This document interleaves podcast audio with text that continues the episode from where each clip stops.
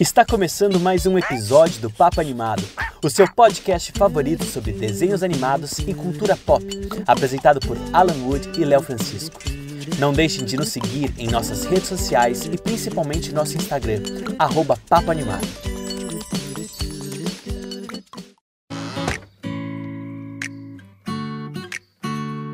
Oh, yeah. Oh, yeah, oh, yeah. Sempre fui diferente, mas foi difícil assumir. Eu nasci mais pra frente do que essa gente que mora aqui. Muito além das estrelas, meu destino guardou uma ilha escondida pra que eu consiga ser quem eu sou. E lá vamos nós. Tá começando mais um episódio do podcast Papo Animado. Eu sou a Luigi e hoje eu tô animado, hein, galera? Olha só, limpei a casa hoje, ó, lavei a louça, lavei o fogão, entendeu? Lavei até a minha cara. E tô aqui com ele que eu não sei se lavou nem a mão, Léo Francisco. e aí, hein? lavei a mão, tomei banho, passei perfume. Tô todo arrumadinho pra gente poder gravar hoje para falar sobre dois desenhos animados. Um eu gostei muito e o outro eu achei mais ou menos. Aí vocês vão ter que descobrir durante o episódio qual, qual que eu achei mais ou menos. Você gostou, Alan? O que, que você achou da gente hoje falar sobre duas, dois desenhos animados que estrearam na Netflix e tá todo mundo comentando? Pois é, né? Um desses, inclusive, né, que a gente que, que realmente é, tá muito comentado, foi um hype esse filme, né? E um outro que ficou meio ali, né? A gente, não, a gente não viu tantas pessoas falando. Eu vi que tinha entrado no top 10 da Netflix, né? Esse, esse filme. Um dos desses. Todos os dois filmes, mas um desses até entrou no, no top 10, mas não foi muito comentado, né, Léo? Mas a gente vai comentar, a gente vai valorizar essas duas animações. Eu estou falando de Arlo, o menino jacaré, e a outra, qual que é a outra, Alan? A família Mitchell e a revolta das máquinas, que foi um hype, né? Um monte de gente fez vídeo e agora, gente, dois meses depois, ah, resolveu tá comentar um episódio. Mas vocês conhecem a gente, é um pouco atrasado mesmo. É assim que funciona esse podcast. A gente gosta de, de esperar passar o hype pra gente não entrar nesse hype junto. A gente é, é desses, a gente não, não, não segue hypezinhos. E, para quem não sabe, Família Mitchell e a Revolta das Máquinas é o antigo Super Conectados, aquele filme da Sony Animation que ia estrear nos cinemas no ano passado, mas por conta da pandemia do Covid, infelizmente ele teve seu lançamento adiado várias vezes, até que a dona Netflix comprou o filme. Não só esse, ela também comprou Wish Dragon da Sony, que vai ser lançado agora em junho, e a outra animação que é o Vivo, que tem músicas do Lin-Manuel Miranda. A única animação do ano passado e desse ano da Sony que não foi comprada foi Hotel Transilvânia 4, que teve seu trailer revelado essa semana. Eu não gosto dessa franquia, tá? Até acho o primeiro filme legalzinho, mas não sou muito fã da franquia. Mas assim, é, é, essas animações, inclusive, acho que deve estar naquele pacote, né, que a Sony fechou com a Netflix, né? Porque eles fizeram um grande acordo, que na verdade vai começar a falar mais em 2022, né? Mas eu acho que as animações talvez tenha sido o primeiro passo, e aí depois eles resolveram fechar esse pacote aí com vários filmes que são da Sony, mas que vão ser distribuídos pela Netflix, né? Isso, porque a Sony não tem ainda um serviço de streaming para ela chamar de dela. É, e até espero que não tenha, porque não há necessidade de todo mundo ter um serviço de não streaming. Não tem dinheiro. Mais. Não precisa. Eu acho que as que sobraram, gente, Sony, Paramount, Universal, junta todo mundo e vende pro Netflix e pro Prime Video. Não fode nós. Não fode nós. A gente não tem dinheiro mais para ficar assinando serviço de streaming. Tá bom, Disney? Podia colocar o Star junto com o Disney Plus para não foder nosso salário. Mas. É, a, Par a, gente... a Paramount tem, né? Infelizmente é, a, a Paramount, Paramount já tem, né? Realmente já fez o pacotinho dela. Ai, gente, ninguém vai assinar. Espero que ninguém assine. Eu não vou assinar isso. Eu, eu tô torcendo para que o pessoal não assine o Star para que a Disney veja cagada e coloque tudo junto, gente. Ou então cria um serviço só de futebol para quem gosta de futebol ser feliz com o futebol, que eu não tenho nada contra, mas também não tenho nada a favor. E deixa os filminhos pra gente tudo no Disney Plus, minha gente, não fode nós, tendo que assinar um outro serviço, tá ótimo já um. Mas Alan, vamos então soltar a vinheta que a gente tem coisas para falar sobre a família Mitchell, o último desenho animado da Sony, e Arlo, o menino jacaré. Então vamos lá.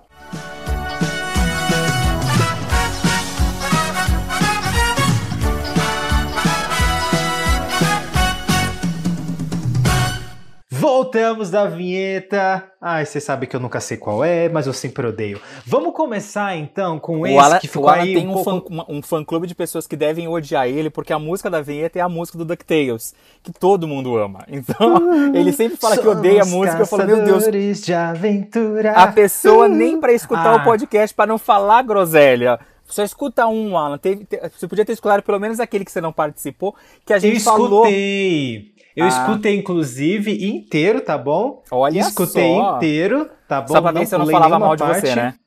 É, eu queria dar uma conferida. E achei que você foi muito bem sozinho, hein? Achei Olha que, que você foi. Vou deixar você, mas vou te dar esse protagonismo de vez em quando. Ah, quando Ah, eu não não, tiver pode, de não, pode voltar sempre, porque eu, eu detestei apresentar o programa sozinho.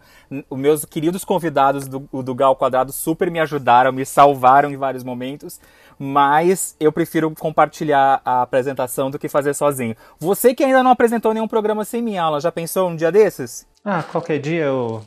Ah, você faz um tema que eu não vou querer fazer, sozinho. eu te deixo se me dar uma folguinha também, né? É, vou criar o meu próprio. Bom, vamos começar então falando sobre Arlo, o Menino Jacaré, que é essa animação que eu tinha comentado né, no começo do programa, que ela chegou, se não me engano, a entrar no top 10 da- dos mais assistidos da Netflix, mas, mas saiu logo, né, e, e- ficou meio ali na sombra, né, acho que também a família Mitchell entrou logo depois, né, acho que uma semana, duas semanas depois, e acabou engolindo, né, essa animação. E aí, Arlo Léo, estreou no dia 16 de abril de 2021 na Netflix do mundo inteiro. É um desenho colorido, super divertido. Eu concordo com você, Alan. Eu acho que por conta da estreia da família Mitchell, que teve muito mais hype, já que era um lançamento de cinema, era um lançamento que a, a própria Netflix e a Sony estavam batendo mais forte. A, a, a Sony.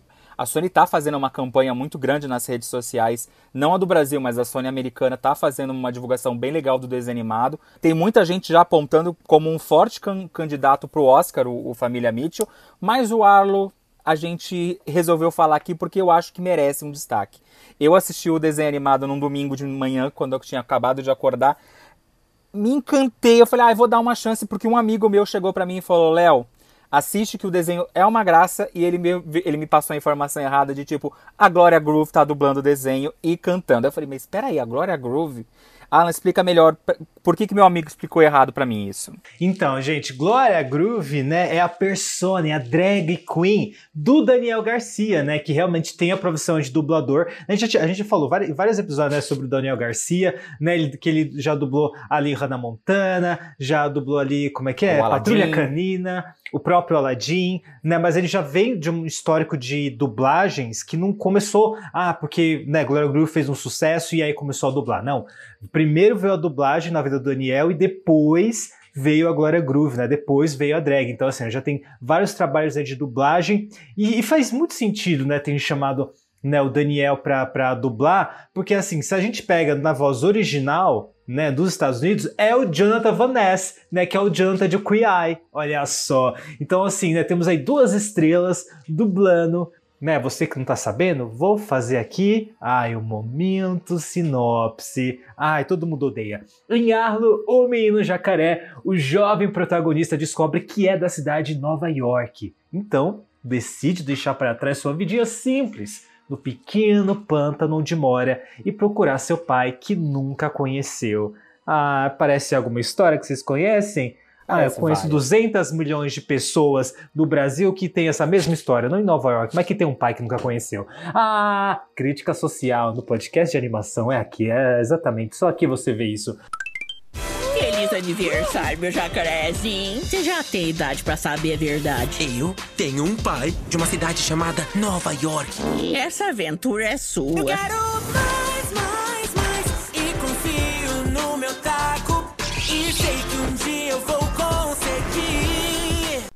Vamos lá, Léo. Mas assim, você tava contando, né, que você viu a animação tal, no, no domingo e tal. E aí, você curtiu? O que, que eu você amei, achou? eu amei Arlo, gente. Eu acho ele um personagem muito carismático. Não só ele, como todos os personagens que ele encontra nessa jornada que ele sai. Primeiro que eu adorei a vozinha dele que, que, que salva ele. Ela encontra. Ele é tipo Moisés, né? Ele vem do, do mar, do, do mar assim encontrar a vovozinha tá lá, ela começa a criar ele durante toda a infância e quando ele vira adolescente, ela resolve contar, né? que ele tem um pai, que ele é de Nova York e ele vai para a cidade grande, né? É aquele famoso, é o menino do interior indo pra cidade grande. Eu acho o filme muito divertido. Ele tem uma, uma história que é simples, mas ao mesmo tempo envolvente. Você consegue, eu, pelo menos para mim, eu não sei você, Alan. Eu com menos de 15 minutos da história já estava envolvido e eu já estava torcendo pro Arlo, porque ele é um personagem super carismático. E, e, e eu acho impossível você ver esse jacarezinho fofo e não torcer para ele encontrar o pai dele e der tudo certo com a voz do, do Daniel, que tá muito legal, e ele canta durante o filme. Realmente, né? Eu também, vendo, assim, é, foi um filme que me pegou logo nos primeiros minutos. E eu acho que a música realmente ajudou. Porque eu tinha medo, quando, quando eu vi que era, uma, que era um filme musical, eu fiquei, ai, será que vai ser bom, galera? Porque, assim, minha experiência com filmes musicais que não são da Disney não são muito boas. Assim, óbvio que tem aí suas, suas exceções, né? A gente tem grandes musicais, musicais incríveis que não são da Disney, mas eu sempre fico um pouquinho aí com o pé atrás. Mas Arlo é tudo tão bonitinho e todo fofinho, e a animação é muito legal, é muito bonita, né? Toda coloridinha. Eu adoro os efeitinhos de luzinhas que tem, eu acho uma gracinha também. Tem esse design que é mais modernão, né? Que, que lembra outras séries, umas séries animadas e tal, que que fazem que fizeram sucesso em 2010 para cá e tal.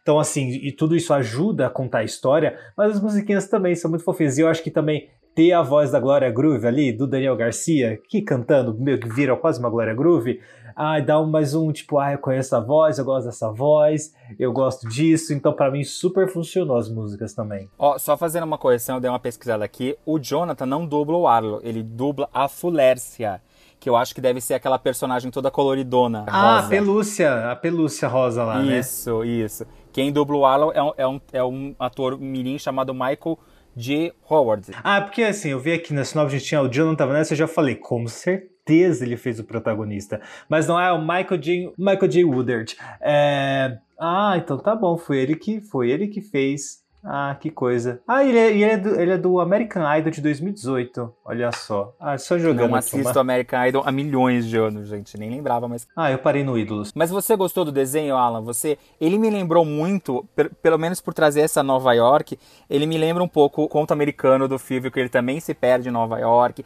Tem um pouquinho que também me lembrou, eu digo pelo, pelo fato de Nova York, Oliver e sua turma também por ser um musical. Ele me lembrou muito aquelas animações da TV Cultura que a gente assistia quando pequeno na década de 90. Tem um traço mais simples, uma história que não é vamos dizer assim, não tem grandes reviravoltas na história do, do, do, do, filme, mas ele consegue te prender nessa uma hora e meia. Eu, pelo menos, eu não me distraí durante o filme. Ele foi me encantando e tudo que ia acontecendo eu ia embarcando na história, os personagens cada vez mais esdrúxulos aparecendo na trama. Eu acho uma graça também aquela gatinha lá que, ela tá, que dirige o caminhão lá. E aí às vezes ela para de dirigir o caminhão, o caminhão continua e todo mundo, mas você não tá dirigindo? Ah, é verdade, eu tenho que dirigir. E aí ela pega e volta. Até quando surge o, o pai do Arlon, não é uma coisa meio que, vamos dizer assim, uma forçação de barra, mas ele funciona bem. Tipo, o personagem me surpreendeu o que aconteceu. Eu não vou dar muito detalhe, porque eu acho que não estraga a, a, a surpresa de quem for assistir. Mas eu gostei, tipo, as músicas são boas, a história é boa, os personagens. Eu, eu, eu compraria, a gente vem falando muito disso em em outros podcasts que o pessoal não consegue fazer personagens carismáticos ao ponto de você querer comprar um brinquedo, mas eu acho que eu compraria um arlozinho para mim ter aqui na minha prateleira pegando poeira. É, então, eu ia falar justamente sobre isso, sobre a questão de que, por exemplo, o, o toda a sequência inicial do longa me lembrou diretamente a Oliver Sua Turma, sabe? Com a musiquinha sobre Nova York, sejam bem-vindos a Nova York e tal. A primeira cena, eu acho que também isso ajudou muito, porque logo de primeira eu falei, nossa, está com uma cara de Oliver Sua Turma. Parece que eu tava vendo uhum. a abertura de Oliver e Sua Turma de alguma forma. Então Traz falei, uma nostalgia aqui... gostosa pra gente, né? É, e eu, tenho, eu acho que, assim, eu tenho certeza que deve ter sido alguma inspiração, porque é muito semelhante mesmo, sabe? A dinâmica do, da, da, do, da sequência inicial, a musiquinha, sabe? Tipo, me deu essa. Me lembrou diretamente. Tipo, a primeira coisa que eu pensei foi: olha, vai sua turma, isso aqui eu conheço, isso aqui eu gosto.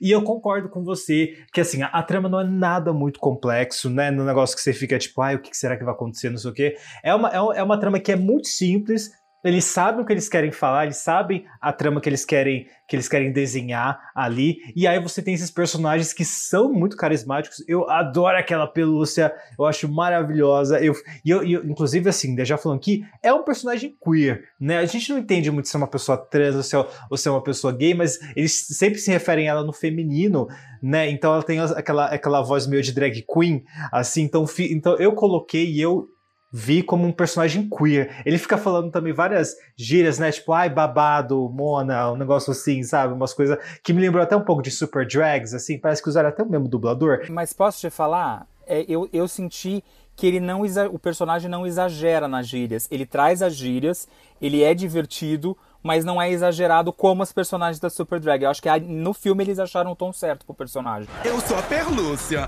esse é o Tony Tico Toco. É só Tony, mais tranquilo. É! e ali é a nossa motorista. Ali, ó. Fala. Você não tava dirigindo ônibus? Tava. Será que a gente devia colocar o cinto? sei, sei. Vocês deviam sim. É, ficou bem, ficou bem legal, assim, sabe? Tipo, eu fiquei tipo, ai, que legal um personagem queer, sabe? Isso é muito legal, né? Então, assim, e aí, realmente, todos os personagens são muito legais. Qual que é o nome daquela menina que ele encontra logo no começo, que é enorme? Hum, o meu nome é Bert. O meu nome é Arlo Boregard. Quando, quando eles se encontram, eu acho tão bonito, sabe? Eu acho tão legal essa conexão entre os dois, né? Porque ela, assim, né? Todos eles acabam virando amigos dele, mas ela que ajuda ele, né? A realmente é tipo chegar em Nova York, ela que tipo não, deixa eu, né, ele, ele, entra todo numa trama lá com os caçadores de jacaré que ele tem que fugir, então ela já dá essa ajudada nele e fala tá beleza, vamos comigo lá para Nova York, o que você acha da gente ir junto? Ele que vivia no pântano, né, vivia lá com uma mãe adotiva e que é, ele não tinha muitos amigos, né? E você tem, você tem uma vibezinha dele até meio pequena sereia, dele ver no barco lá e querendo participar, mas com medo do que as pessoas vão falar, porque ele é um menino jacaré. Então, assim, aí ele encontra toda essa turma de pessoas completamente diferentes, né? Tem aquele duendezinho, ai, que é italiano, italiano e que gosta de pizza de pepperoni, gostei, me, me, identifiquei, fiquei com vontade de comer pizza depois que ele falou de pizza de pepperoni. Enfim, mas é muito legal, né? Todos os personagens são carismáticos mesmo, assim né? E que você super teria tipo todos. Se tiver do McDonald's, eu, eu, eu compro. Eu compro todos os McLanche felizes para ganhar, entendeu? Até aquele peixe com as tetinhas de fora de nadador, barrigudinho também, que anda de sunguinha preta, também é muito, muito bom. Todos os personagens se encaixam e funcionam bem para contar a história e levar ele a encontrar o pai dele. E é dessa importância da família. O desenho traz uma mensagem muito legal sobre família, porque o Arlo ele não se encaixa, como o Alan mesmo estava falando, ele vivia na, na, na, aldeiazinha lá dele, com a, a, avó dele, ele tinha contato com os outros animais, mas ele não se sentia, é, acho que querido, vamos dizer assim.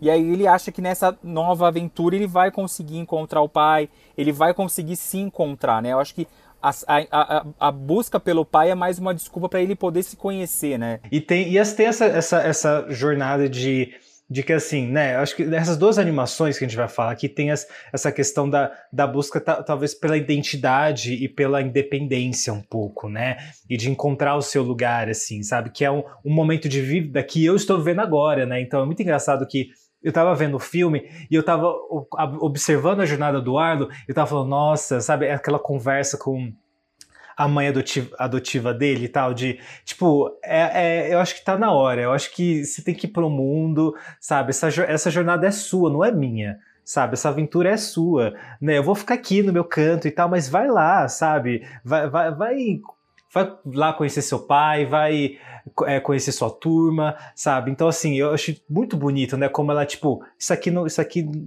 eu acho que deu aqui para você, né? E eu acho que você merece o um mundo também. Então, assim, eu fiquei me identificando, falando, caramba, ah, eu, ah, eu tô, tô com você, hein, cara? Eu tô com você, passei por isso, tô passando por isso agora, entendeu?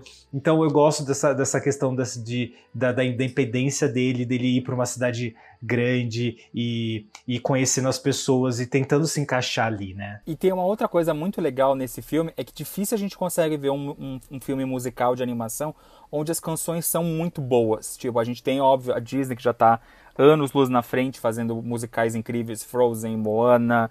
É, e a gente está vindo de um ano que a gente não teve um, um, grande musical de animação até agora. E o Arlo eu achei tão bonitinho, todas as músicas no gerais. Eu acho que a gente não tem nenhuma grande música incrível que fica na cabeça é, durante muito tempo.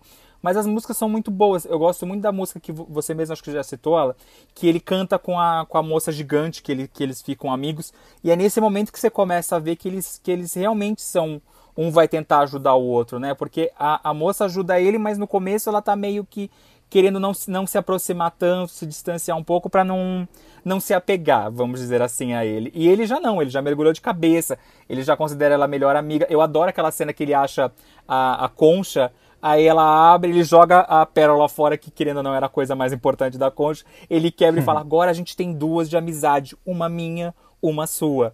Então eu acho muito bonitinho essa inocência que o personagem traz. Eu acho que é uma coisa importante que a gente precisa nos dias de hoje, né? A gente vem vindo de dias com, com informações, notícias tão ruins, só coisa ruim acontecendo. Eu acho que é gostoso você ver um personagem inocente se dando bem, é, conseguindo realizar os sonhos, conseguindo conquistar as coisas. Todo mundo ao redor só me julgou. Dão chances pra ver o que eu sou. Mas não vou me encaixar, eu nem ligo mais.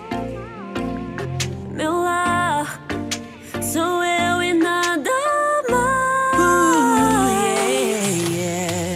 Você é como eu e podemos nos ajudar. Nós não vamos nos perder. Dê a mão. Eu gosto também muito da música da, da, da Moça Gigante, porque é muito bonito e que ela, fa que ela tem essa, essa trama de que assim, ela não se aproxima das pessoas, porque as pessoas também não se aproximavam dela. Porque ela é diferente, né? Julgavam ela antes de conhecer, então ela ficava ah, né, triste, então ela não sabia também lidar, não sabia o que, que é ter, ter um amigo, né? Porque ninguém, né, até agora até aquele momento, tinha se oferecido para ser um amigo, para ficar tanto tempo assim com ela e trocar uma ideia e conversar. Então, assim, para ela, ela também tinha medo, né? Então, assim, toda a música dela é sobre é, da falar que se identifica com o oceano e tal, e que que as pessoas tinham, às vezes, medo dela, que né, tinham preconceito. Então, assim, é muito bonita a música dela. Achei fofinho, fiquei meio emocionadinho também, né? E é legal quando o Arlo entra para cantar junto, e aí todo mundo vê. Então, assim, tem várias cenas bonitas, e as cenas musicais também, né? Porque além das músicas serem legais, as cenas são muito bem montadas, né? É tudo muito bonito, é divertido e tal, tudo meio que no tom certo, eu gostei muito. Ela chama Bert mesmo. Mas é, é uma pena que eu sinto que parece que a Netflix tá, não, tá, não tá fazendo muito pelo filme, né? Ele foi lançado, parece que de qualquer jeito na, na plataforma, e você não vê nem eles divulgando muito o lançamento. Eu confesso que eu não vi sair muita coisa sobre a animação nas redes sociais da Netflix ou do próprio pessoal que consome animação comentando o, o desenho. Por isso que eu falei pro Alan, falei, não, Alan, acho que a gente tem que falar sobre esse desenho, que eu acho que é um desenho que vale a pena o pessoal comentar, o pessoal conhecer. Eu acho que vai marcar, vai ser divertido. É um filme gostoso pra você assistir à tarde, num sábado, no domingo aí de descanso. É, então, então, mas o que eu tinha visto desse filme era alguns fãs da Glória Groove comentando no Twitter, tipo, ah, saiu essa animação com a voz da Glória Groove e tal, não sei o quê. E aí foi quando eu fiquei sabendo da animação, sabe? Foi pelos fãs da Glória Groove. E aí eu fiquei, aí eu marquei, Fazendo né? mais pelo filme que a Netflix, né, minha mais gente? pelo filme que a Netflix. E aí, fui, eu coloquei o pin na minha cabeça, tipo, ah, que ver essa animação. Que eu achava que era uma série, inclusive. Porque a, tem, a capa parece uma série animada, né? Então eu achei que era uma série. Aí depois que o Léo me falou, tipo, ah, é um filme, eu falei, nossa, mas é um filme, eu jurava que era uma série, menino. Né? O Alan praticamente chegou para mim quando eu falei, Alan, vamos falar. Ele falou, Léo, é uma série, a gente não vai falar sobre isso agora. Eu falei, não, Uhum. Alan, é um filme, tem uma hora e pouquinho, você vai matar rapidinho, relaxa. E aí foi, foi divertido. O, o estúdio. Qual que é esse estúdio que, que fez essa animação? Porque, Putz, assim, a gente conheço. sabe que a, a- a distribuição é da Netflix, né? Mas não foi a Netflix que fez, né? Não é um original, original Netflix, né? Não, foi um filme que ela comprou. Eu tava vendo aqui o nome que eu acho que é, uma, que é Tim- Titmouse, Titmouse, o nome Isso. da do, né, Titmouse Inc. Né, que pelo que eu vi, eles, eles são mais especializados mesmo em fazer vinhetas de animação e tal, mas pelo que eu tô, tava vendo também aqui, eu- se não me engano, foram eles, foram eles que, que fizeram Big Mouth, inclusive. Então, assim, já são conhecidinhos da Netflix. Eles fizeram aquele Next Gen. da, da- também da Netflix. Não sei o nome em português. Ah, eles também estão. Olha, eles também estão fazendo os Animaniacs no Hulu nessa nova temporada dos Animaniacs. Ó, eles fizeram até a, a sequência animada de WandaVision. Eles que fizeram. E a animação é meio 2D, né? A gente não comentou isso. Que eu acho que é o que, me, é o que foi o que me encantou mais e como, como eu falei, foi o que me fez voltar para a infância, né? De tipo, ele me lembrou muito aquelas animações clássicas zonas da TV Cultura que a gente assistia quando pequeno. Então, é, é bem, é bem bonita a animação mesmo. Então, assim, gente, vale super a pena. né? Os, os dois amaram o filme, né? Eu, eu gostei mesmo. Eu acho que é um, é é um super um filme que eu assistiria de novo, sabe? No domingo à tarde e tal. Tipo, ah, quero ver um negocinho leve, uma coisa que eu já conheço. Eu colocaria Arlo, o Menino Jacaré pra assistir.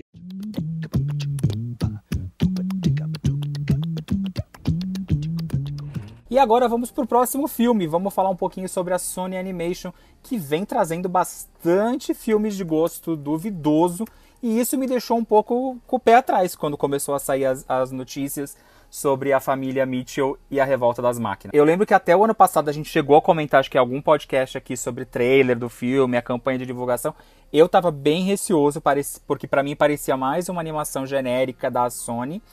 E você, Alan, você tava curioso pra assistir o filme? Foi pelo hype de agora que você ficou animado? Eu acho que eu peguei um pouco do hype, assim. Eu, eu vi várias pessoas comentando e eu falei, nossa, preciso assistir esse filme, né? Porque tem um monte de gente comentando. Ainda mais que o que a gente tava, tá acostumado é ver as pessoas comentando que as animações da Pixar, uma, uma DreamWorks ou outra e tal, uma Disney. Agora, uma, uma animação da Sony, né? Que a Sony, eu acho que desde, desde Homem-Aranha Homem no Aranha Verso, tem se destacado as pessoas estão começando a ficar de olho na Sony. Inclusive, muita gente já está começando a apostar na Sony aí como a próxima DreamWorks, de repente, ou a grande, a próxima com grande concorrente da Disney. E eu acho que assim, pela família Mitchell, talvez a galera tá- esteja certa. A Sony realmente está investindo em animação e eu acho que está no caminho certo. Eu ainda. Eu, eu- Vamos, fala um pouco sobre. Vamos falar um pouco sobre o filme antes de eu dar minha opinião, falar. porque eu tenho uma opinião contraditória Ai, de meu meu Deus. amigo aqui. Vamos então para a sinopse de Família Mitchell. Em A Família Mitchell e a Revolta das Máquinas, Kate Mitchell é aceita na faculdade de cinema dos seus sonhos e seu pai decide aproveitar para realizar uma viagem em família para levá-la à universidade. Porém, seus planos são interrompidos por uma revolução robótica e agora os Mitchells terão que unir forças em família para trabalhar juntos para salvar o mundo. Os últimos humanos devem estar por aqui em algum lugar. Esperem. Estão vindo.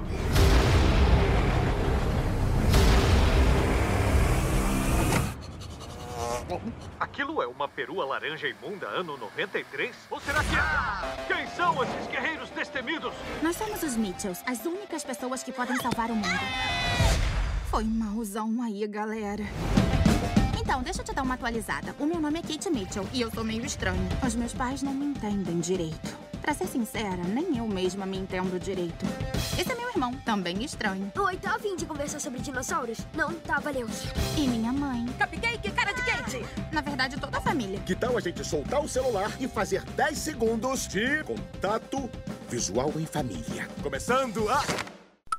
Essa é a sinopse, então, de Família Mitchell, a Revolta das Máquinas. Vamos, então, comentar. Léo, já começa, então, que eu, que eu vi, você vai meter o pau no filme, né? É para isso que ele tá aqui hoje. gente. Vem pra isso. Eu não meti o pau no filme na, na live com o Selby e com o, o, o Paulo lá do animação, que eles me convidaram pra assistir a live. Pra, pra assistir, não, pra participar da live. Tô ficando maluco. Convidou pra assistir, Nesse menino? final de semana eu tava bem doente, por isso que a gente também atrasou o episódio aqui do, do, do, do podcast. E lá eu também não consegui assistir a tempo, mas aqui pro podcast hoje eu até prometi lá eles. Eu falei, gente, quem quiser saber minha opinião sobre o filme, corre no Papo Animado que vai ter em breve o nosso programa falando. Não ia poder chegar hoje pro Alan de novo e falar, Alan também não assisti. Mas eu assisti, fiz lição de casa. Se vocês pararem pra ver, nos últimos cinco anos, a Sony Animation entregou pra gente os Smurfs e a Vila Perdida, Emoji Filme, Star, Peter Rabbit, o Pedro Coelho, Hotel Transilvânia 3, Spider-Man o- no Aranha Verso, o Angry Birds 2 e agora esse ano a gente teve, no começo do ano eles lançaram nos cinemas japoneses o Wish Dragon e agora a família Mitchell no Netflix e o Wish Dragon deve chegar agora em junho para o mundo inteiro pela Netflix. A gente tem mais animações ruins do que animações boas que a Sony lançou nesses últimos cinco anos. Óbvio, a Sony, como a gente como eu até citei na live com os meninos, a Sony nos apresentou Hotel Transilvânia, o primeiro e o segundo são bem bons. Tá Chovendo Hambúrguer é uma animação muito legal, a segunda é mais ou menos. E a gente tem o Tá Dando Onda, que é muito bom. E também tem o Piratas Pirados, mas é uma parceria com a Adams, da, da de massinha stop motion. Então, tem coisas legais, tem coisas de gosto muito duvidoso. Eu acho que, num geral, a Sony vem lançando muito mais filmes ruins e fracos do que filmes bons. Eu comecei a assistir o, o, o da família Mitchell e eu gostei muito do começo do filme, tipo, eu acho que ele funciona muito bem. Acho que, se não me engano, os 30, 40 minutos iniciais da trama, o filme tava, eu tava conquistado. Eu falei, meu Deus do céu, te retiro tudo que eu tava pensando do filme. Não é uma, uma animação genérica, não é uma história ruim. Ele começou a ir muito bem comigo, só que no momento que ele começa a enrolar demais com as máquinas, ele começou a me perder durante, durante a história. Aquela cena toda que eles têm no, no shopping center que eu acho chato térrima e não serve para nada no filme. Eu acho que você podia tirar aquele momento e o filme ter uma hora e meia e ser redondinho, ser bonitinho, sabe? Eu acho que eles enrolam demais em vários momentos do filme, com piadinha, com brincadeira, com meme. No começo tava funcionando para mim, tipo, na hora que eles estão em casa, em família, que eles começaram a zoar com memezinho de internet, coisinha que a gente sabe que na maioria das vezes é para conquistar o público TikToker, vamos dizer assim, com um videozinho engraçado, ela usando o filtro de gatinho no pai, na mãe, a mãe tentando arrumar. Mas eu acho que o filme ele acaba se perdendo um pouco na trama e ele começa a enrolar demais e eu não sei porquê. Eu não sei por que, eles tiveram que fazer um filme de uma hora e cinquenta quase. Se eu não me engano, o filme tem. É, é bem isso mesmo, uma hora e cinquenta de filme. Então, por que não. Ter... Uma hora e cinquenta e quatro, gente, quase duas horas de filme. Por que, que não resumiram um pouco a história e tiraram um pouco dessa, dessa enrolação que tem? Eles demoram muito para conseguir destruir a, a, a, a, grande vilã, que é, o, que é a tecnologia, vamos dizer assim, na cena final do clímax. O clímax tem praticamente meia hora de duração, da hora que eles chegam no lugar onde estão todos os humanos, que eles sequestraram todos os humanos, até o momento que se conclui a, a história é uma enrolação insuportável. E aí começa no final a guspir informação, que para mim é aqueles trechinhos finais pós é, que, come, que começa os créditos, e aí depois eles começam a lembrar algumas coisas. Ah, mostra ela na faculdade, eles voltando ao, ao normal. E isso para mim foi tão mais interessante do que esses 30 minutos inteiros de deles tentando lá. Ah, mas vai lá, e primeiro sequestra o pai, aí você pega o pai e a mãe, depois eles estão presos. Aí o pai e a mãe se soltam, aí o pai e a mãe são pegos de novo. Quer dizer, pra que essa enrolação? Você sentiu que o, que o filme se perde um pouco nessa parte? Ou para você não? Você conseguiu embarcar na história inteira? Então, eu acho que. Eu gosto muito da trama inicial do filme também. Eu fiquei super é, preso mesmo, assim, me pegou logo de cara o filme. Eu adoro toda a questão da da Kate é, ser uma, querer ser uma cineasta e tal, eu acho isso maravilhoso. Eu gosto das inserções mais, mais TikTok, assim, eu acho legal porque visualmente funciona, sabe? Eles não fizeram de um jeito que eu achei tosco.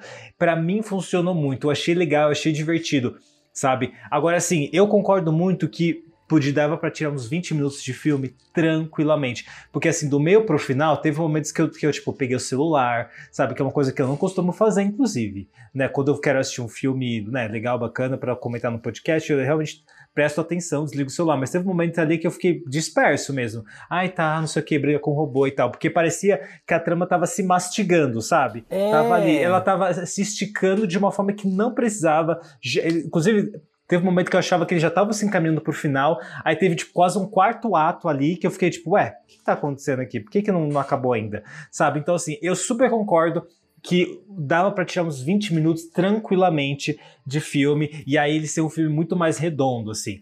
Porém, eu gosto muito da trama, sabe? Eu gosto muito da, de toda a questão da Kate. Inclusive, é também importante ressaltar aqui toda a personagem é uma personagem LGBT, a gente não sabe se ela é lésbica ou bissexual, isso não deixa claro. Primeiro que ela anda sempre com um brochezinho, né, é, de arco-íris pra tudo que é lugar, tem várias cenas que assim, eles não, não tentam esconder isso, sabe? Tá ali, se você parar num frame, você vê aquilo ali, né? No começo Mas você do filme... Achou que, eu achei que no começo, quando o pessoal começou a falar sobre animação, eu vi muita gente falando, ai, que legal a Sony com o seu primeiro personagem abertamente LGBT. Eu falei, nossa, que, que demais, vai contar na história isso. Eles deixam claro na cena final, como aconteceu recente, com, recentemente, não, há, quase sete anos atrás, é, sete, oito anos atrás, com o Paranorma, que na última cena o, perso o personagem pega e fala que tem um namorado. Quer dizer, eu, eu esperava, pela repercussão das pessoas, eu, eu sei da importância, mas eu esperava que eles pudessem, que eles iam deixar mais claro. Principalmente no, no momento que a menina some. Eu sei que ela só conhece a menina por, por telefone, mas fica o tempo inteiro meio que. Tá, eu, se eu, não, eu acho que se eu não tivesse lido que ela era, LGBT, eu não ia me tocar durante o filme. Então, é porque assim, logo no, no começo, tem um momento que ela tá falando com a, com a mãe dela e tal, e tipo, e ela fala, é porque tem essa menina que é muito legal, não sei o quê. E eu já sei como, eu já percebi que, tipo, ah, essa tem um crush nela, assim, que você não fala isso de uma amiga, assim, sabe? Você é tipo, ah, essa menina, a gente tem muito em comum e tal, não sei o quê. Então, assim, você já vê que ela tem meio que um crush na menina. Uhum. E ela tem uns visuais, tipo, naquela troca de visuais e tal, ela tem uns visuais meio sapatão, ah, eu vi, gente. Eu vi uma coisa no sapatão. eu vi umas amigas minhas. Eu falei, nossa, tem uma amiga que mega se vestiria assim. E eu acho que o visual dela, a construção dela, me lembra umas meninas sapatão que eu via no rolê, sabe? Então é por isso que eu gostei de toda a composição visual. Tem vários easter eggzinhos, assim, que são coisinhas que estão realmente, né, são easter eggs, né? Não, não tá explícito no filme, né? Mas o próprio broche LGBT e tal, que vai para cima e pra baixo. Então já, tipo, essa aqui é uma personagem LGBT. Olha esse brochinho de arco-íris. Não é aquele arco-íris, sabe, meio disfarçado, que é tipo com umas uhum. cores meio diferentes. Não, é, é, é full LGBT. Inclusive eu tinha um desse. Por favor, se alguém pegou, me devolva, porque eu tenho saudades dele. É, então, assim, tem, tem isso. Tem as diretoras, né, que ela cita lá no videozinho de inscrição da faculdade, que são sempre diretoras. Uma delas é a diretora de Retrato de uma Jovem Chamas, que é uma diretora queer também. Então, assim, se não me engano, é lésbica, também já fez, ela fez tomboy, enfim. Então, assim, tem esses easter eggzinhos sobre a trajetória dela.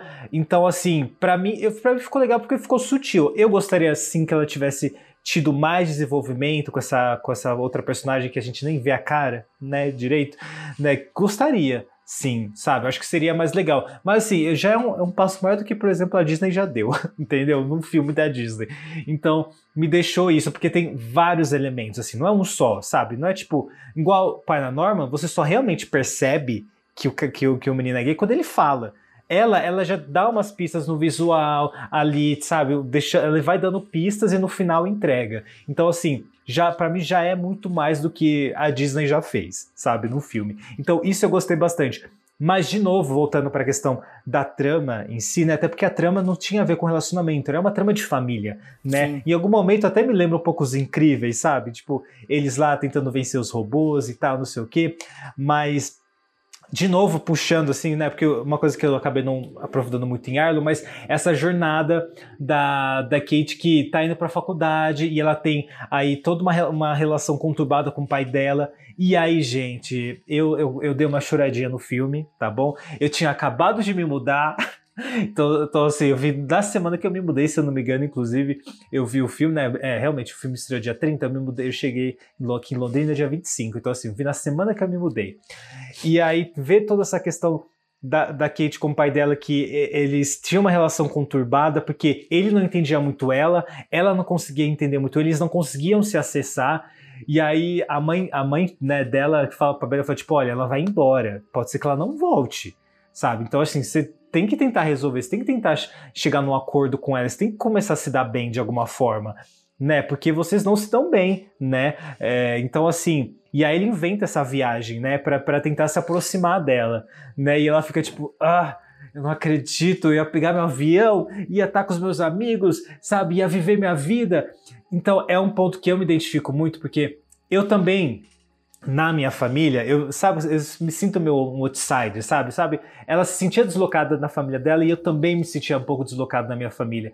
Então, para mim, a independência era muito importante. Eu vejo ela indo para a faculdade com eu querendo morar sozinho a vida inteira. Tipo, eu quero estar tá com os meus amigos, eu quero poder receber gente de casa, eu quero poder ouvir música alta, eu quero, sabe? Eu quero fazer essas coisas, ter essas liberdades que eu não tenho em casa. E ela também queria isso. Então, eu me apeguei muito nessa questão dela logo no começo do filme, que já mostra que eles têm uma relação meio né, conturbada. Eu fiquei, hum, ai, será que fizeram para mim esse filme? Eu tô me identificando com umas coisas que eu não sei se devia me identificar. Então eu fiquei muito apegado a essa história. Né? E eu achei muito legal essa questão dele. Inclusive é muito engraçado porque o pai tem essa, essa ideia de, de né? Ah, vamos levar então você para a faculdade. E minha mãe me trouxe para Londrina, né? Ela veio com a minha irmã e falou: a gente vai te levar, porque eu ia, eu ia vir de ônibus e tal com as minhas coisas. E ela falou: então, ah, então a gente vai te levar de carro, vamos fazer uma road trip também. Então tem até esses pontos da, da, da história que coincidem com a minha vida também, sabe? Que também minha mãe veio de carro com a minha irmã me trazer e tal para Londrina. Então tem essas coisas e eles conseguem de alguma forma, né? Eles, e eles viram que eles, os dois precisavam ter esse passo, né? Que é uma coisa que com meu pai, por exemplo, eu sei que vai, se eu quiser ter mais acessar o meu pai de alguma forma, eu que vou ter que dar esse passo. Meu pai não consegue sozinho, tá? Meu pai não consegue. Então, assim, isso eu já tô tratando na análise, tá? Eu sempre fujo desse assunto na análise. Minha, minha, minha análise fala, isso seu pai? Eu falo, ah, tá bem então, menino. E os boy? Conheci um boy essa semana, eu sempre fujo do assunto. Mas assim, isso aqui não é a minha análise. Mas enfim, tem, tem essas, essa questão familiar que para mim me pegou muito, assim, sabe? Mas que realmente que, que, é o que move a trama. E aí tem toda essa parafernália, né, das máquinas, a gente nem falou, né, que são as máquinas do... Eu adoro, que é meio que uma Siri, né, uma Alexa, que... Que, que, que fica puta por ser atualizada, que fica né? puta, né, porque agora tem um robozinho, e aí... E o cara foi bem escroto com ela, ah, merecia mesmo, mas podia ser só ela, né, galera? Será que precisava ter ter, sei lá, aprisionado o mundo inteiro só pelo cara, podia ter ficado só com o cara, mas ele não ia ter filme também. E, e, assim como você falou, eu lembro que na época do lançamento, na semana do lançamento do filme, o pessoal falou, nossa, a história inovadora. Eu não achei a história num todo muito inovadora. Essa ideia de você pegar a família, sair numa viagem para a família se conhecer, a gente já viu isso em vários outros filmes. Até durante o filme, muita coisa me lembrou o Pateta o filme, né? Que a gente tem o Pateta tirando o Max porque ele acredita que o Max está virando um delinquente na escola, né? pra tentar se reconectar com o filho, né? Então, em vários momentos eu, eu, eu ia assistindo o, o filme da Sony e ia olhando assim, falando: nossa, gente, isso daqui tem um pouquinho não sei se o pessoal da Sony se inspirou, se, se foi ideia, mas uma coisa que eu achei muito legal no filme, como você mesmo citou, ela, é a composição dos personagens. Os quatro personagens da família são muito bem construídos. A mãe tentando fazer tudo para passar pano dos dois lados e deixar a família, tipo, pelo amor de Deus, gente, eu só queria uma porra de uma foto e passar inveja pros vizinhos. Até os vizinhos têm, têm uma certa graça no, no filme já que o menino, o pequenininho, tem um interesse amoroso na menininha, porque eles gostam de dinossauro, mas ele também não pode assumir, né? Porque ele é garoto, tá naquela idade que ele não pode gostar de ninguém. Então, o pai dá super para entender também um pouco do lado do pai, que ele teve que, que deixar de lado todos os sonhos dele para conseguir conquistar o que ele conquistou, para poder dar de tudo para a família deles. Então, eu achei super bem construído. Eu acho que eu não sou muito fã de filmes de ficção científica. Isso daí pra mim já é uma, uma coisa que eu já, já coloquei na minha cabeça. E quando começou a entrar muitos robôs na trama, aí o filme foi me perdendo. E eu até gostei daqueles robôs meio lesados que não tem sentido. Eles ah, não têm sentido. eu adoro filme, eles. Mas eles, eles são eles, super divertidos na trama. Eles dão mas uma eu graça. acho que, que, eles arrastam mais a história do que jogam ela pra frente. Porque o filme a gente se resolveria logo, né? Ela, ela descobre como faz pra poder destruir a, a, a robô principal e vai partir nessa aventura. Mas eles começam a encher tanta linguiça, mas tanta linguiça, eu falo, meu Deus do céu. E você pode ver, a gente não tem muito tempo deles na estrada. É mais tempo eles tentando destruir a, a, a robô e aquela enrolação, enrolação. Eu, eu acho que eles podiam ter ficado mais tempo na estrada passando por lugares mesmos mesmo naquele momento que eles vão naquele bagulho de dinossauro que o menino olha e fala, mas esse não é um dinossauro do jeito que eu quero. Os dinossauros não são assim. Eu acho que poderia ter demorado um pouquinho mais para acontecer o que aconteceu. Eu não, acho eu que concordo. Então, porque eu lembro que eu pausei o filme, tinha, já tinha mais ou menos quase uma hora, uma hora e cinco. Eles já estavam indo a caminho da, da, da, destruição lá final e tinha mais 40, 50 minutos de filme. Meu Deus do céu, ainda tem mais 40 minutos de filme aqui. O que, que eles vão me enrolar aí? Então, eu acho que o filme, para mim, ele perdeu muitos pontos por essa enrolação de tipo. Ele podia funcionar melhor se ele fosse menor. Eu acho que acabou me, me distanciando da trama, eles ficarem enrolando tanto assim com a história. É, eu acho que ele foi mal distribuído também. Eu acho que acontece. Quando acontece a questão da revolução das máquinas, né? E tipo, é tipo, logo quando eles estão na estrada, assim, eles mal acabaram de sair, já tá rolando, né, a, a revolução. Então, assim, eu falei, tipo, nossa, mas já? mas já para mim acabou de começar o filme, é. sabe? Então assim, é muito rápido e para esse negócio ser, ser, tão alongado, sabe? Se justificaria se o filme fosse menor e aí eles tivessem, tipo, realmente que, que construir essa revolução e aí ia levar um tempinho, e aí tudo bem. Mas como o filme se alonga muito, e eu, com, eu super concordo que dava para tirar uns 20 minutos tranquilamente, porque realmente eu fiquei muito mais, disperso, né? Ah, uns 20 minutos dava, dava, para resolver. Se tirar um pouquinho daqui, um pouco dali, tem assim, eles vão eles vão entendendo várias sequências de ação que eu gosto, que eu acho legal. Algumas são legais. Sabe, sabe quando vem muito em excesso, eu fico eu fico tipo eu não, a- não tá me acrescentando nada na trama, Aquela sabe? cena a dos trama Forbes não lá tá que é, andando. é só pro Ah, eu acho legal aquela velho. cena. É um easter egg que eu acho legal. Eu achei divertidinha aquela cena. Não, então, mas eu te falo, ela funcio, ela poderia funcionar se já tivesse encaixado isso pro final do clímax, sabe? Não tem daquela cena inteira. Primeiro eles fogem dos aparelhos eletrônicos, aí eles vão pra uma loja de brinquedo. Na loja de brinquedo eles descobrem que até os ursos de pelúcia já tem chip. Aí você fala, meu Deus do céu, aí vem um bicho gigante.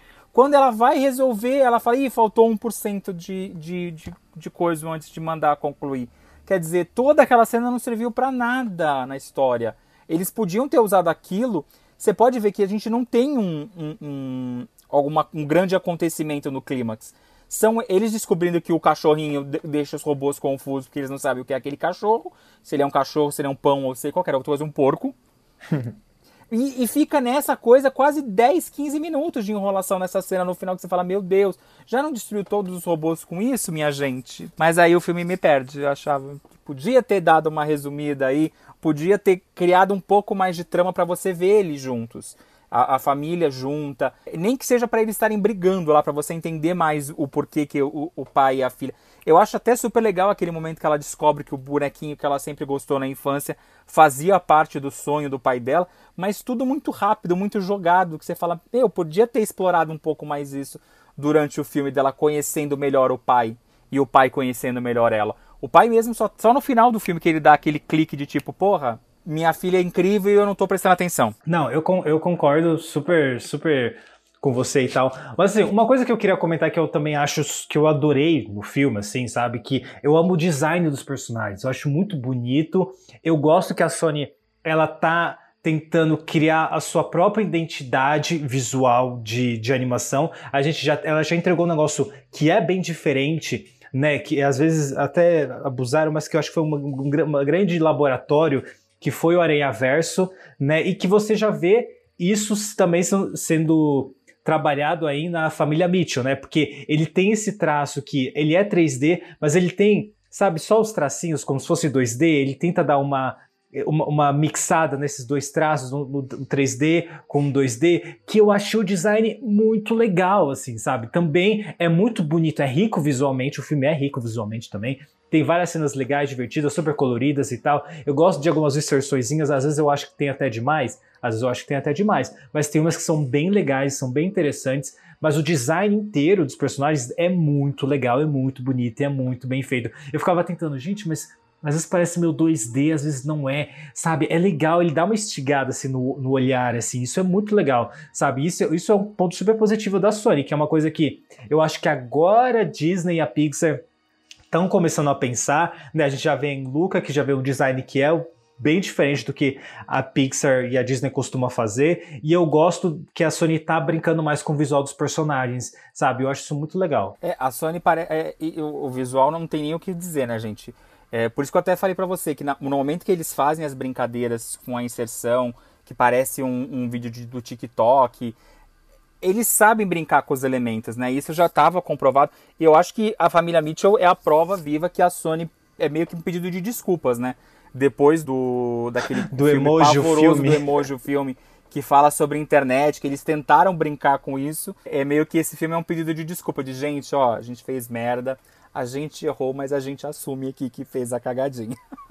Eu acho que eles devem ter trocado uma, uma, uma, uma equipe, então com uma equipe muito boa, assim, realmente, porque eu acho que Aranha Verso foi, pra mim, foi a chave de virada, assim, sabe? Quando a gente, sabe a mesma coisa que a, que a Disney tem, que é tipo a pequena sereia é, é, é, a- é a virada de chave da Renascença? Eu acho que a gente vai pegar aí a, o Aranha Verso com uma virada também da Sony, tipo, ah, isso aqui é o começo de uma era de boas animações da Sony, sabe? Vamos torcer pra isso já por, já que, né, a gente tem esse ano mais, du- mais duas animações sendo lançadas direto na Netflix e mais uma sendo lançada nos cinemas, que é o Hotel Transilvânia 4 nos cinemas.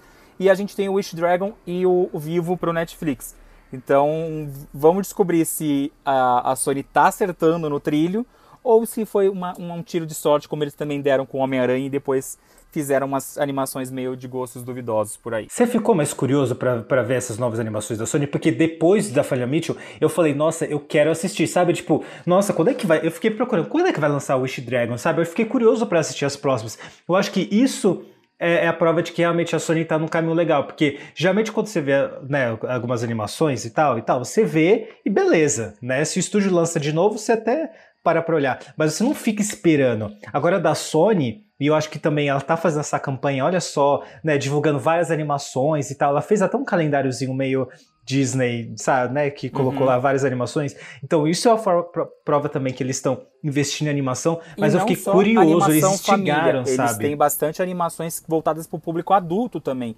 Você vê que o estúdio não está interessado num, num segmento só. Aham, uhum. mas assim, o que eu quero, é, ponto que eu quero chegar é que assim, me deixou instigado a querer ver as próximas. Eu acho que isso é muito positivo. É, vamos. Eu tô curioso, mas estou meio temeroso. Porque eu ainda tenho medo que a, a Sony tá acertando muito é, na tecnologia, mas o roteiro ainda não tá aquela Brastemp. Eu acho que o estúdio pode melhorar muito nos, nos, roteiros dos seus próximos animados, principalmente enxugando algumas coisas. O, animações como o Star eu assisti não é ruim, mas também ela se perde na história, fica muito longa, enrola em momentos que não precisa enrolar. Eu torço muito para que a Sony se ache e consiga trazer um bom animado que tenha um roteiro legal e uma animação muito boa. É, eu acho que realmente eles precisam dar, acertar o tom do roteiro. Me preocupa a galera ter colocado tanto hype assim e não. Quer dizer, eu não vi tantas críticas e não li tantas críticas sobre a Family Mitchell, mas as poucas que eu li não comentava sobre o roteiro ser arrastado. Então me preocupa eles acharem que mega arrasaram no roteiro. Espero que eles, que eles pelo menos façam uma animação. Pô, gente, custa fazer uma animação de uma hora e meia? Aliás, custa fazer qualquer filme de uma hora e meia? Se você não consegue fazer um filme em uma hora e meia, nem faça o filme, tá bom?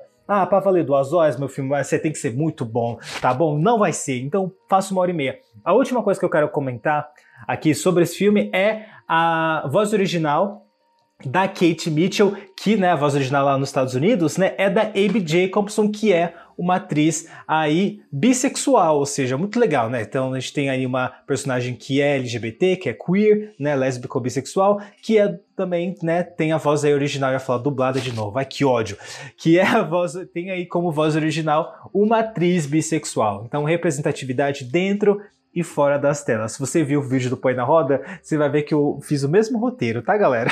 O mesmo roteiro para falar sobre isso. Então, assim, a mesma coisa.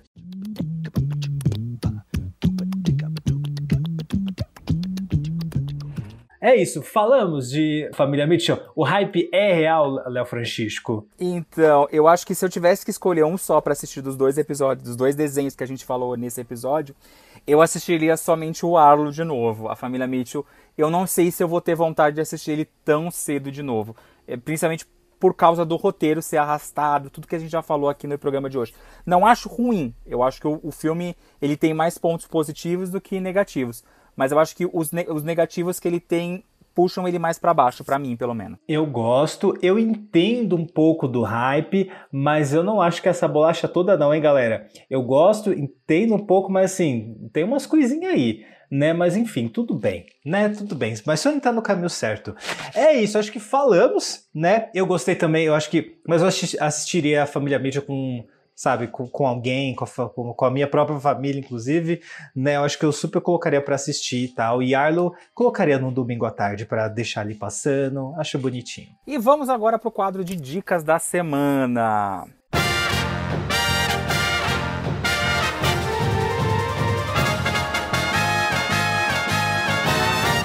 Vamos então, Léo Francisco, para as dicas da semana. O que você traz pra gente, hein? Que dica que você nos dá? Eu vou trazer mais uma dica da Netflix para pessoal assistir.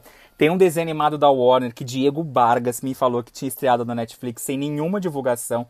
Desenho animado de 99 chamado O Rei e Eu. Animação tradicional, musical, não sei se você já viu, Alan. Ele é baseado, eu acho que ele é baseado ou inspirado no, no filme O Rei e Eu, de 1956, que também é um grande musical. A animação conta a história de uma professora que chega na cidade do, do Imperial do Rei com o seu filho pequenininho, porque ela vai virar professora dos filhos do rei. E aí tem aquele choque de culturas, né? Ela vindo do Ocidente pro Oriente. O filme te... eu ainda não acabei de assistir, confesso que eu comecei a assistir, ele tem uma hora e meia. Eu não lembro de ter assistido esse desenho animado quando eu era pequeno, mas o Diego falou que ele é um desenho que foi super bem na época do lançamento, todo mundo tava comentando. Eu lembro muito do pôster do filme que aparecia os dois dançando e que era baseado nesse clássico do cinema. Mas eu tô me achando um filme tão encantador, ele me lembra muito algumas coisas de Anastácia e aquelas animações não Disney do comecinho da década de 90. Lembra, Alan? Que, é, que, que, o pessoal tava produzindo, tentando fazer. É, a Warner nessa época tinha lançado, acho que se não me engano, um ano antes ou um ano depois, ia lançar o Gigante de Ferro. Então, é um desenho animado que para quem gosta de animação eu acho que vale muito a pena assistir. E nesse último final de semana eu também comecei a. Esse eu terminei de assistir. Eu revi O Príncipe do Egito, que fazia muito tempo, também está no catálogo da Netflix. E eu acho que ele é um dos desenhos animados que as pessoas precisavam assistir mais, porque ele tem uma história incrível, ele tem uma animação tradicional incrível e as músicas dele são maravilhosas. Eu só fui assistir de novo agora O Príncipe do Egito porque eu estava esses dias trabalhando e aí me sugeriu, eu estava escutando música no YouTube de desenho animado para enquanto eu trabalhava, e aí me sugeriu uma música do Príncipe do Egito e eu fiquei escutando a trilha sonora enquanto eu trabalhava. Eu coloquei a trilha sonora instrumental. É muito boa essa trilha sonora. Então, para quem não assistiu ainda, estão os dois disponíveis na Netflix. Então a gente já deu duas animações que foram lançadas esse ano. E aí eu tô trazendo mais duas animações antigas para vocês assistirem. O Rei e Eu de 99, que é da Warner, e o Príncipe do Egito de 98, que é da DreamWorks. E você, Alan, o que, que você indica pra gente? Lembrou de alguma coisa que você tenha assistido aí na Netflix, Disney Plus? O que, que você tá fazendo aí em Londrina? Não tá aglomerando com a galera, né? Não. Então, gente, eu fiquei muito feliz, né? O Léo falando as coisas, aí eu tava vendo, gente, qual, qual que era a minha dica? Porque eu tinha uma dica e eu né, dei de cara aqui, liguei a Netflix e foi a primeira coisa que apareceu. E eu falei, nossa, era isso que eu tava querendo indicar, que eu tava muito empolgado para falar sobre isso, inclusive. Gente, finalmente estreou na Netflix uma série que eu adoro, que é uma das favoritinhas aí dos últimos tempos, que é The Bold Type. Eu fiquei muito feliz que ela chegou a ficar no top 10 na Netflix. Inclusive, ela tá aí em alta ainda algumas vezes e tal, pelo menos sempre aparece para mim. E é uma série, gente, maravilhosa. Tem quatro temporadas aí, então, ó, dá pra maratonar, hein, galera? Quatro temporadas, inclusive, acho que eu já vi a quinta, ou, ou vai chegar a quinta, enfim. Eu sei que alguma coisa tá renovada, vai ter outra temporada, tá bom? Fala sobre três é, amigas que, que trabalham numa revista. Lembra um pouquinho, principalmente na primeira temporada, um pouco de Diabo Veste Prada, porque tem toda essa questão de é uma revista né, feminina e tal, e aí você, você tem essas três jovens mulheres, né? Eu acho que em Nova York, Manhattan, se eu não me engano, e tal, tentando viver suas vidas e trabalhar. E assim, é uma série que, além de ser super divertida e super engraçada e super, né, tem uns boy gostoso, ai, sempre tem uns boy gostoso maravilhoso, tem representatividade, tem várias discussões maravilhosas, porque elas buscam pautas né, interessantes para colocar na revista, então elas acabam discutindo isso na série também, que não fica piegas, sabe? Não fica muito tentando te ensinar alguma coisa, elas estão ali, tipo, aprendendo junto com a gente, sabe? Então isso é muito legal. Então, assim, eu acho que é uma das séries mais legais dos últimos tempos, sabe? Que é, que é leve, é divertida e que ainda te ensina alguma coisa, ou te traz alguma coisa, ou aborda questões interessantes, é muito legal. Então, se você ainda não viu The Bold Type, é maravilhosa. É, as três primeiras temporadas só tem 10 episódios, então é rapidinho, ó, uma sentada. Um fim de semana você assiste uma temporada, tá? Então, vou, gente, por favor, por favor, é tudo que eu peço. Vão assistir, tá? Divulga pros amigos que eu quero que tenha várias temporadas, tá bom? Que vai até a oitava temporada. Então, assim, assista, tá? Ficou animado para assistir, Léo Francisco? Fiquei, amigo. Eu, tô, eu, tô, eu comecei a assistir a sua última dica, que eu ainda não terminei, que eu só vi dois episódios, do Amigas para Sempre, que você falou para mim assistir, que é muito legal. E confesso que eu tô assistindo aquelas séries para ensinar a dormir melhor e meditar durante o dia, uh, que estreou na Netflix. Tem duas, que é uma para você passar o dia bem tranquilo e uma para você ter um, uma, uma noite de sono proveitosa. Virei aquela tia que tá precisando arrumar um jeito de dormir direito. Por quê? Porque a gente tá trabalhando que nem um filho da puta. Então. E nos próximas semanas, gente, já se prepara que pode ser que atrase um episódio porque a gente vai ter a divulgação de filme, então pode ser que tenha essa correria.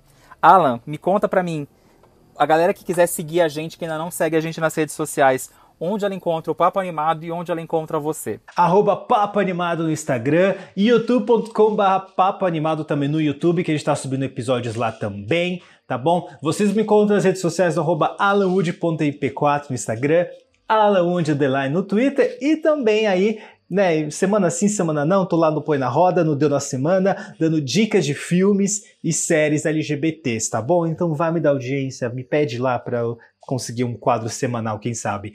E você, Léo Francisco, onde a gente encontra? Eu, além de fazendo assessoria de filme nacional e internacional, correndo pra cá, correndo pra lá, tentando não morrer, porque a vida tá, tá tentando me puxar o tapete. Mas eu tô aqui firme e forte, conseguindo estar tá saudável. Você me encontra no Instagram como Cadê o Léo Francisco e no Twitter como Léo Francisco. Acabou, não fala mais de Big Brother no Twitter. Agora eu só reclamo da vida e conto novidades, como as novidades que a gente vai falando, as novidades do Disney Plus, novidades de desenho animado daqui, desenho animado de lá. Às vezes comento uma novela, tudo isso e mais um pouquinho. Temos um programa, inclusive, gente.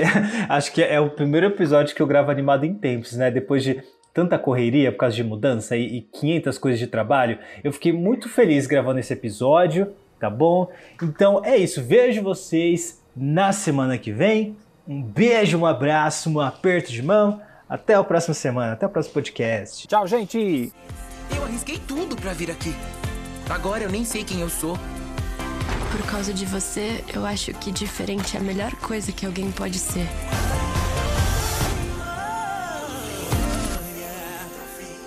Bert, é uma pedra de melhor amigo. Isso é uma concha, viu? Eu não acredito! Agora a gente pode ter duas pedras de melhores amigos! Eu adorei.